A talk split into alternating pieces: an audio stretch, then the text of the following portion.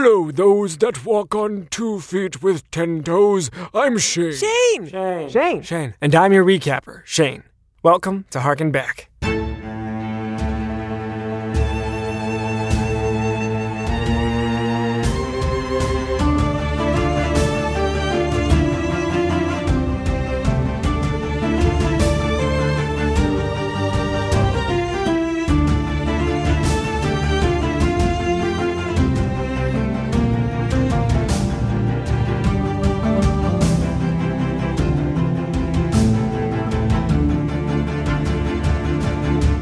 Having arrived in Addersfeld amidst some unpleasant circumstances, our heroes, with the aid of a local temple leader, sussed out that a certain red wolf was up to no good. The extent of its history and potential future, however, was uncertain. The, the Red Wolf was son of the Archfey Dalmak and father to the Fallen Storm. Right? Uh, So there's another And- kid. Do you think that the fallen storm is like a metaphor, or do you think it's like an actual lineage? the Fallen Storm isn't much of a moniker. It sounds more like a process. Mhm. Father to the Fallen Storm, son of the Archfey.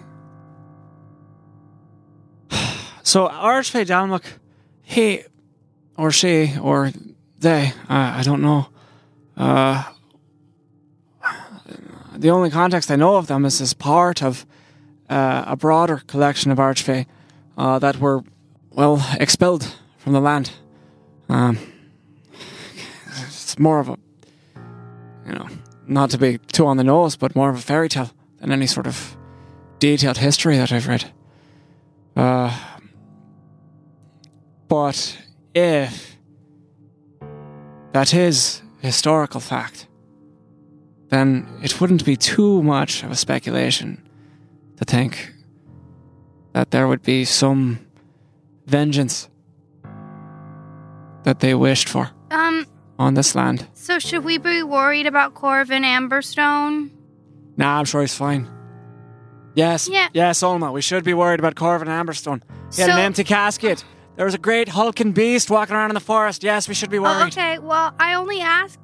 I only ask because I'm just kind of confused now about next steps. Meanwhile, on the other side of the city, wrapping things up with the Ironlight Collective, Flynn, accompanied by Shreya, encountered a misanthropic tiefling, known to others as Zergath, in pursuit of a bounty. Narrowly avoiding a confrontation, Flynn received private orders from his Ironlight superior, Melaru, to bring none other than his comrades, March and Olma, in for questioning.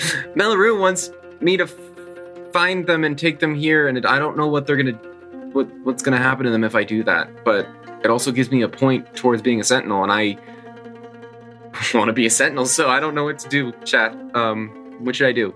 Just in like number of days. How long have you known these people?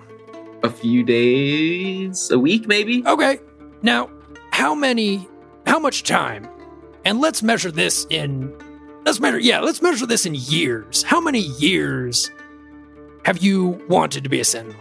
M- m- more than a week. Unaware of Flynn's crisis, Shreya went to get some fish from James the fisherman's stall, only to find it abandoned, with nothing but a threatening note and old fish to speak for him. I'm gonna pick up a fish and then hang the silver pieces where the fish was hanging before. As you do that, you put down the the silver pieces and you see in the wall next to where these fish are hanging. You see a knife that's been buried deep into the wall. Oh, with a note hanging from the knife. There's a like a half piece of paper that's been pinned to the, the wall with a knife. well, yeah. Read that. On it, you see uh, scribbled in sort of uh, messy handwriting Olma and March found your friends, abandoned bakery in the slums, come alone. The team rushed to James's aid. Pull the note off the wall, uh, and I'm gonna stuff it in my little bag, and then I'm gonna eat my fish, and I'm gonna grab another fish and attach more silver pieces because this freaked me out, and I want to eat more now. Okay. The team rushed to James's aid. Um, across the street, Flynn, you, uh, what kind of pastries are you getting? I get the same old that I always get. I get two lemon-filled pastries. Well, in D and D, you know, there's kind of there's a little bit of like a, there's some wiggle. There's time. Time is kind of Oh, by the way, check it out. And I'll hold my forearms up. Cool. Does Cool, it hurt? huh? And I touch them. No, Oh. they did though. Um, That's well done. Well done. you commission special jobs. I want to try and essentially take these and just attach them to my backpack. So it's like I have my bow on one side, and then my sword attached to the other side, left and right on on the sides of the backpack, and just have them hanging there like that. Could you do that? Is that quick? Something quick you do? Yeah, I can do that in uh, two days. Two days. Our heroes headed to the abandoned bakery and through pretty much sheer luck and the grace of our DM secured James's safety. But Olma and March had walked into the clutches of their enemies, and to prevent their capture, Shreya opted to draw first blood. The ensuing battle had uh, more wrinkles than expected, though, as March and Olma's old pal Zergath had a bit of an identity crisis. You look up and he looks back at you and he looks a little worried. Um, and he reaches up and he sort of reaches for his neck. And now at this Huh. point, you can see that one of these crystals, No. that the one that's embedded in his neck, is beginning to vibrate and like shake the skin around it. And you can see after a moment, it bursts in his neck Ugh! and the same black smoke and black wisps begin to flow out from this crystal Oh, and no. they start to flow around the room and they they find its way around Zergath's head and it makes this cloud of black smoke around his head as all of a sudden the smoke is pulled in through his nose and his mouth and his eyes and he takes a big breath and you hear from his mouth oh oh okay then While our heroes fought their hardest, the entity once known as Zergath had a power they had not witnessed. as the rage then returns to its body. This tiefling now reaches up into the air, and a dull fire begins to glow around his hand. And you can see this fire builds after a second as he kneels down and plunges his hand into the ground. And it almost it looks like it tears the fabric of reality as he plunges his hand down into the ground. It doesn't break the wooden the wooden floor, but it warps reality and opens into you can see this this flaming uh, chasm in the ground now um, only about two feet wide um, but he reaches his hand down into it and pulls forth from it this flaming maul.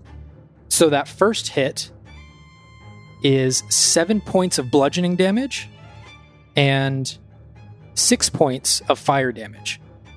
That second hit going to be nine points of bludgeoning damage and 12 points of fire damage. Oh. Uh, so I'm going to basically fall back to my knees and look up at Zergath and go, I never fucking liked you, and I am unconscious on the ground. But before things could go from bad to worse, another being appeared, blinded and deafened most of the team, and called for Zergath and whatever being was possessing him to depart. Shaken by the close call, it was time to take a hard look at why Olma and March were being pursued. Interviewing the pair and the now tied up Kerr, Zergath's abandoned comrade, they learned that the crystal from March's shoulder and the one that had split in Zergath's neck were souvenirs of an infelicitous heist. March and Olma, as members of a Hollow Guard team, were asked to retrieve these crystals from a warehouse in Blackpool. I don't know what that was, but Zergath has never been able to do any of those things Who? ever. Asked you to steal them, and where did you steal them from? Air, Air tended to keep things to himself. They're really bad dudes. Um, but they're part of this like thieves community. They call it Hollow Guard. Have you ever heard of it? With no clear sense of direction and a feeling of distrust and worry, the party made camp in the basement of the abandoned bakery. During the watch, Flynn got a special message in the same special language tattooed on his arm. It proved to be from an old, let's call him a rival, from the Iron Light Collective. Um, as you sort of move out of the front door, in front of you, all of a sudden you see from above you, dropping Mm. down to the ground, you see a half orc. Um, a half orc with a scar across his face and a chipped tooth. And as he lands on the ground, this dude is big and beefy. As he lands on the ground, you can feel the vibration in the ground.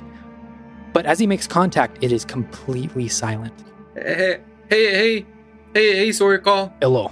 It looks to me like you have built some sort of trust with these fugitives. So I say you lure them back to the Iron Light, and we can ambush them. How does that sound? I. Um. No, What do you mean, no? they're my friends. Nervous and conflicted, Flynn kept his conversation with Zorkal to himself. How did the outside look? Did you did you see anything? Uh, no. Uh, no. No, I, uh. Don't go in the corner, though. I peed over there. You pe- you peed inside the building. Yeah, I didn't want to go outside. I didn't want to, like. Oh, But after pulling on a series of loose threads, Kellic decided something was up. Flynn was lying. Is that is there a saving throw corresponded with Zone of Truth? Uh, there is. That's true. Oh, That's what a do I need? Charisma 14 saving throw. a two. there is someone else uh, tracking Alma and March, Right. and um, he he was upstairs. Um, And he wrote this message here. yeah, it says come up. Why didn't you tell me we could be in danger right now? Fretting in a wet, stinky basement, wary of friends and enemies, and humbled by their defeat at the hands of Zergath, Kellic turned to a higher or lower power for guidance. Not the cantrip, but like, like guide, guide, like, like advice. And uh, as I do that, and as the, the ashes like dust up around my hand as I've, I've smacked it down, I will whisper, Quid ultra mentachum, and cast augury. I don't know much about you, but maybe you can just tell me something of what's to come. If we go to the Iron Light, will they help us? Will the outcome be good or bad? you look down at these embers and they uh, sort of begin to to glow this this deep ember as if they're like sustaining themselves they're not being put out or anything but they're they're perfectly sustaining themselves um, and uh, they're not dying and they're not bursting into an actual flame um, staying as embers you take this to mean um, that this is a good outcome Kellic's ashes and whatever force lay behind them pointed him to the Ironlight Collective. Not only did Melaru Cardinal give them the pardon they had hoped for, but she also elucidated them on the true nature of the crystals. You are sort of correct with possession, um, though possession usually um, means that it is of a creature not from this plane or um, some sort of other entity. Um, these are uh, what, what would be the equivalent of uh, prison crystals. Do you think all crystals have prisons in them? Like, do you think your crystal, and I start looking at his pink crystal on his um, staff, do you think your crystal has people in it? There are all sorts of powers crystals can possess. This one, in particular, came to me in a moment where I felt very lost, and now it's unfixed to the end of my staff. Melaru tasked Flynn with seeking out these crystals, and the rest of the party, for their own reasons, opted in. The fastest route, they learned, would be to head back along the river. Back through Coldcrest. But first, Flynn had to get his like backpack thing with the like side holsters. It's like a it's like a backpack, but with it's like the water bottle pocket on the side of your back. It took a day. In the meantime, they shopped for magical trinkets, inspected a burned out building, and danced around an encounter with some of Kellic's unfinished business. Um, you immediately recognize this as Ka'a Malcolm. And then I said to him, No, let her light shine upon you. And then the other two on either side of him, Oh, oh, oh, Why don't they want you in Addersfeld, Kalek? Because the starlight doesn't shine on everyone. And it certainly doesn't shine on me. You're very good at cryptic. That's all I'll say on the matter, March. All right, look, you're saying that these people, you're saying that if, if any of us are found with you, you, you- you're saying that this could involve death. Is that correct? I don't know what they're capable of. James never answered their follow up visit and a note left by Olma. So, they ate some delicious pastries, meditated by the fire in the local inn, played pranks, read books, and told stories. In the morning, they left to return to Coldcrest, hoping to slip by undiscovered. But on the horizon was a great battle on this, the border of Ondale and Caldor. Our heroes briefly considered their options. This is war, Alma. You want us to go in there? We can't leave these people. Why not? Because when we left, everything, this is not what was happening when we left. I just don't see what I could do. I'm not a soldier. The young one has a point. I, for one, am no fan of taking part in the squabbles of the civilizations of this world. Kellic, isn't your isn't your friend there? Paddle paddle. He's my Darnan? friend Flynn, Don't you want to help him? but it's a it's a war. Uh, This is this is the nature of it. When I was stationed at Coldcrest, it, it was understood uh, that we we were in danger. This is this is the war front. So let them fight it. Let them fight amongst themselves. When the dust settles, nature will take its course, the land will heal. What happens if they take this spot, Shreya, and then they go into the Shattered Timberlands and take the spot that you grew up? They kill Farlane. They take over that camp. What? And then they go to Addersfeld and they do the same. What interest would these bickering civilizations have in going into unkempt wilderness? The wilderness shall always remain. Traya, that wilderness is capped by Eldoria. The people here, and I, I gesture broadly to the, the ships. They don't want those woods to belong to Eldoria. I'm gonna I'm gonna look at Olma and just say these people helped to save us. We can't we can't leave them. A headstrong Flynn and guilt stricken March, with the inclusion of Kellic's friend from work, Jarnan, won out, and the team joined in on the fight on the beach beset by cannons. Um, we're gonna we're gonna blow up the path up here if we can uh, get these explosives in line. Oh, okay. I will look at. I will look over to Flynn like, okay, there's. That's an idea. Our heroes are nothing if not diverse in interests, however. Kellic adopted prevention tactics and healing arts. Olma put out the flames of a nearby building and began to pull a body from the wreck. March waded into melee combat in a flurry of javelins and command words. Shreya diverted cannon operators and blew the ship's sails off course. And Flynn, well, Flynn threw a blast charge onto the deck of the enemy ship. Uh, hey, hey, March! I, I I dodged two cannon shots, and there's a there's a there's a explosive on the on the ramp.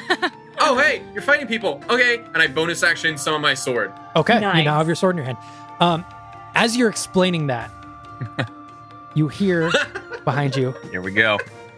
a huge explosion. yeah, this way. With the battle won, but their hearts still in conflict, the team had to reconcile the significance of their presence on the warfront with their actual goals. Hey, Flynn, yeah. what makes you think that you blew up the right enemy? They're trying to force people to do stuff, regardless of what they think. And I don't know if I have all the right answers, but well, I kind of just made a decision. I know, I know Jarnan, I know Kellic, and they're my friends. I know I don't know them for that long, but if this is the side they're fighting for, and this is the side that I know more, Kellic said he didn't have a side. I think he does. I just. Isn't there a world in which they feel like uh, you're forcing them to believe their your way? Isn't there a world where both sides feel the same way Possible.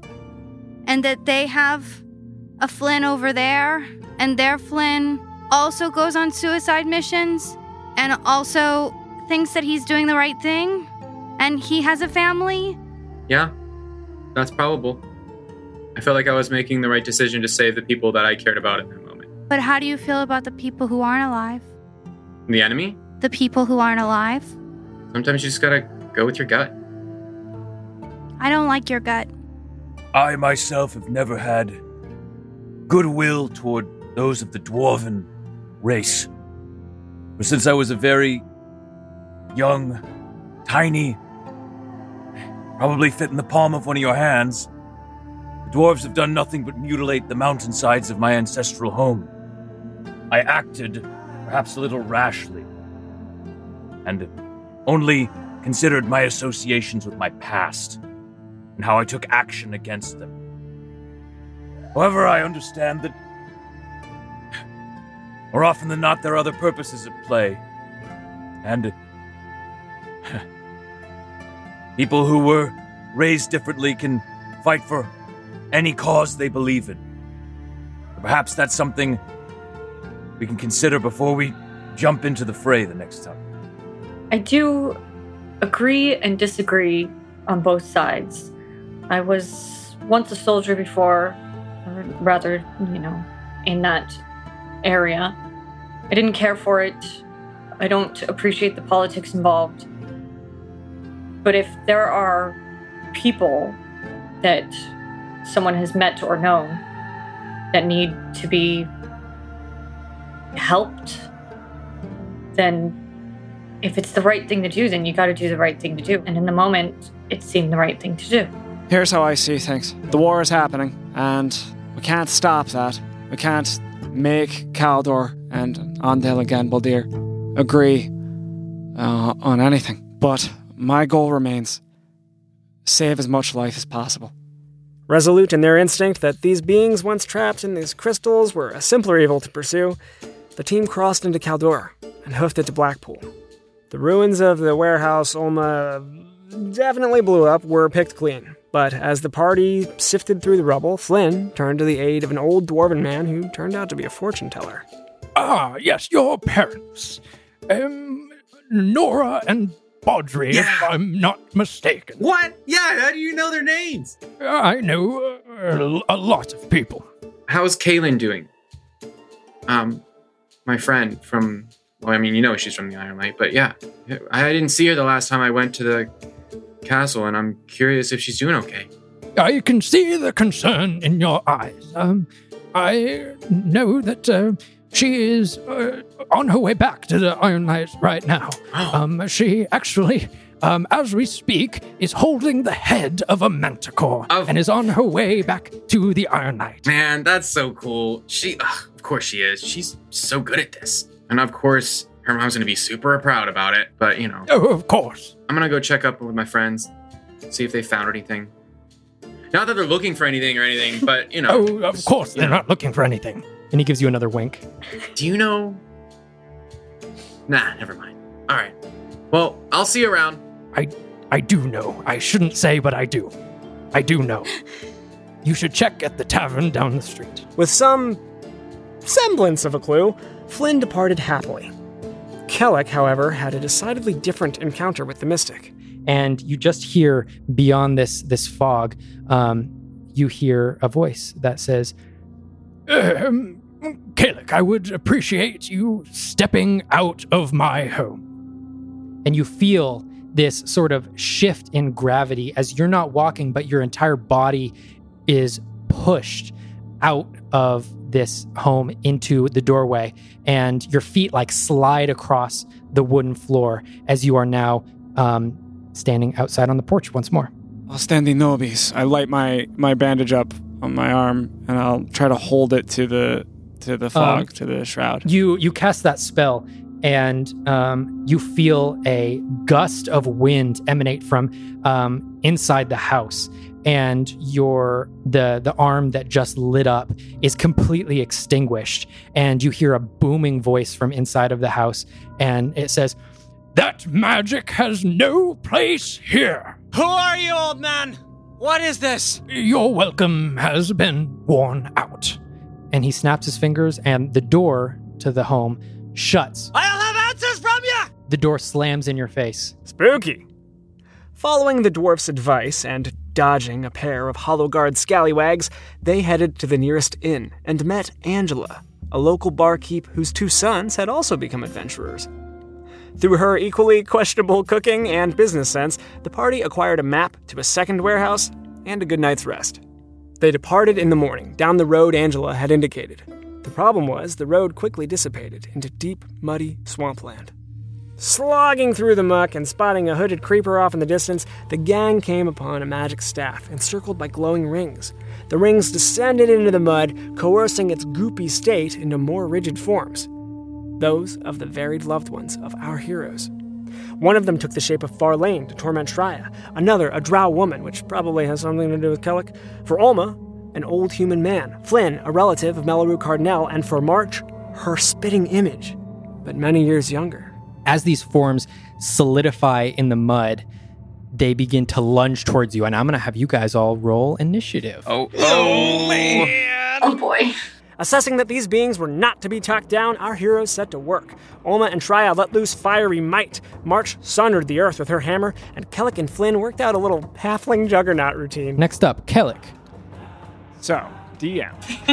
This- the spell create or destroy water says uh, 10 gallons of water in an open container within range. I was hoping you did not have the spell prepared. Oh.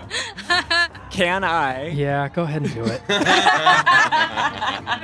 so, um, as you see, all of the moisture is just pulled and zapped out of them. They sort of shrink in size a little bit, and the um, their their exterior just becomes completely hardened and withered. Um, they have the uh, pretty much they're they're incapacitated for the next round. Um, they cannot do anything, Nice. and uh, their AC has been reduced to zero. So I'm gonna move down, like I'm gonna take a five feet back, and then I'm just gonna basically run at this one and try and push it into the other one to make them collide and hopefully break.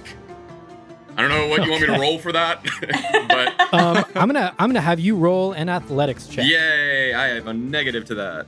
Natural twenty. what? Oh, No way. yeah. Natural There we twenty. So you you take a stance. You sort of you dig your back foot in, and you get your arms ready, and you push off, and you sprint, and you shoulder check right into this first. Uh, mud creature, it doesn't even react as it shatters like glass. Yes. And as you push through, the first one was a lot easier than you thought. Like that, that was pretty easy to get through. And you sort of trip, and as you realize, oh, you're still going, and you crash right into the second one as both of them are completely obliterated. Oh my god. The second one is gonna take a swing at Shreya. Since it's Oh right no. there. Oh boy. Eldoria give me strength. That's a 21 to hit. Whoa. Oh no. Yeah, that hits. That is gonna be four points of bludgeoning damage. Uh, that that takes me down to one hit point. Banged and bruised by the fictile fists of their bespattered bushwhackers, the adventurers approached the hooded figure that had been watching from afar. Was it a healer? An ally?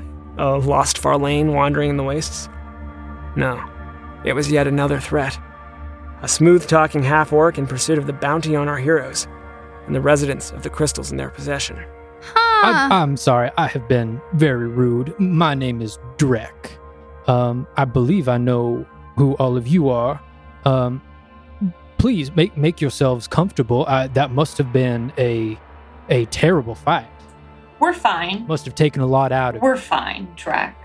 Um, my question to you is basically whether you would prefer to be returned to Hollow Guard, dead or alive. And I believe at this point, um, that offer extends to the Drow, the Halfling, and the Aarakocra at this point as well. But unlike his sodden earthy counterparts, this threat was eager to share. If you weren't, you know, much of a team to begin with, why, uh, why such lengths to retrieve them? Well, I have been told that some of the members of my crew um, were very valuable to sort of a, a religious sect up north. I, I don't know they who they were, but they uh, were sort of seemed to be in a cult of some sort. Uh, they were um, always praying and talking about uh, the end of times and and the starting of, of new things and, and a rebirth, and, and they just kept chanting about uh, red wolves and things of that sort. And that's where we're going to end today's session. Red. We're going to call it right there. What? What connection lies between the red wolf and the prison crystals? How did a staff in the swamp sort out the most painful effigies for our heroes to confront? Will they live to find out? Or will they get super duper murdered by this gentleman bounty hunter? Find out next time on Venture Forth.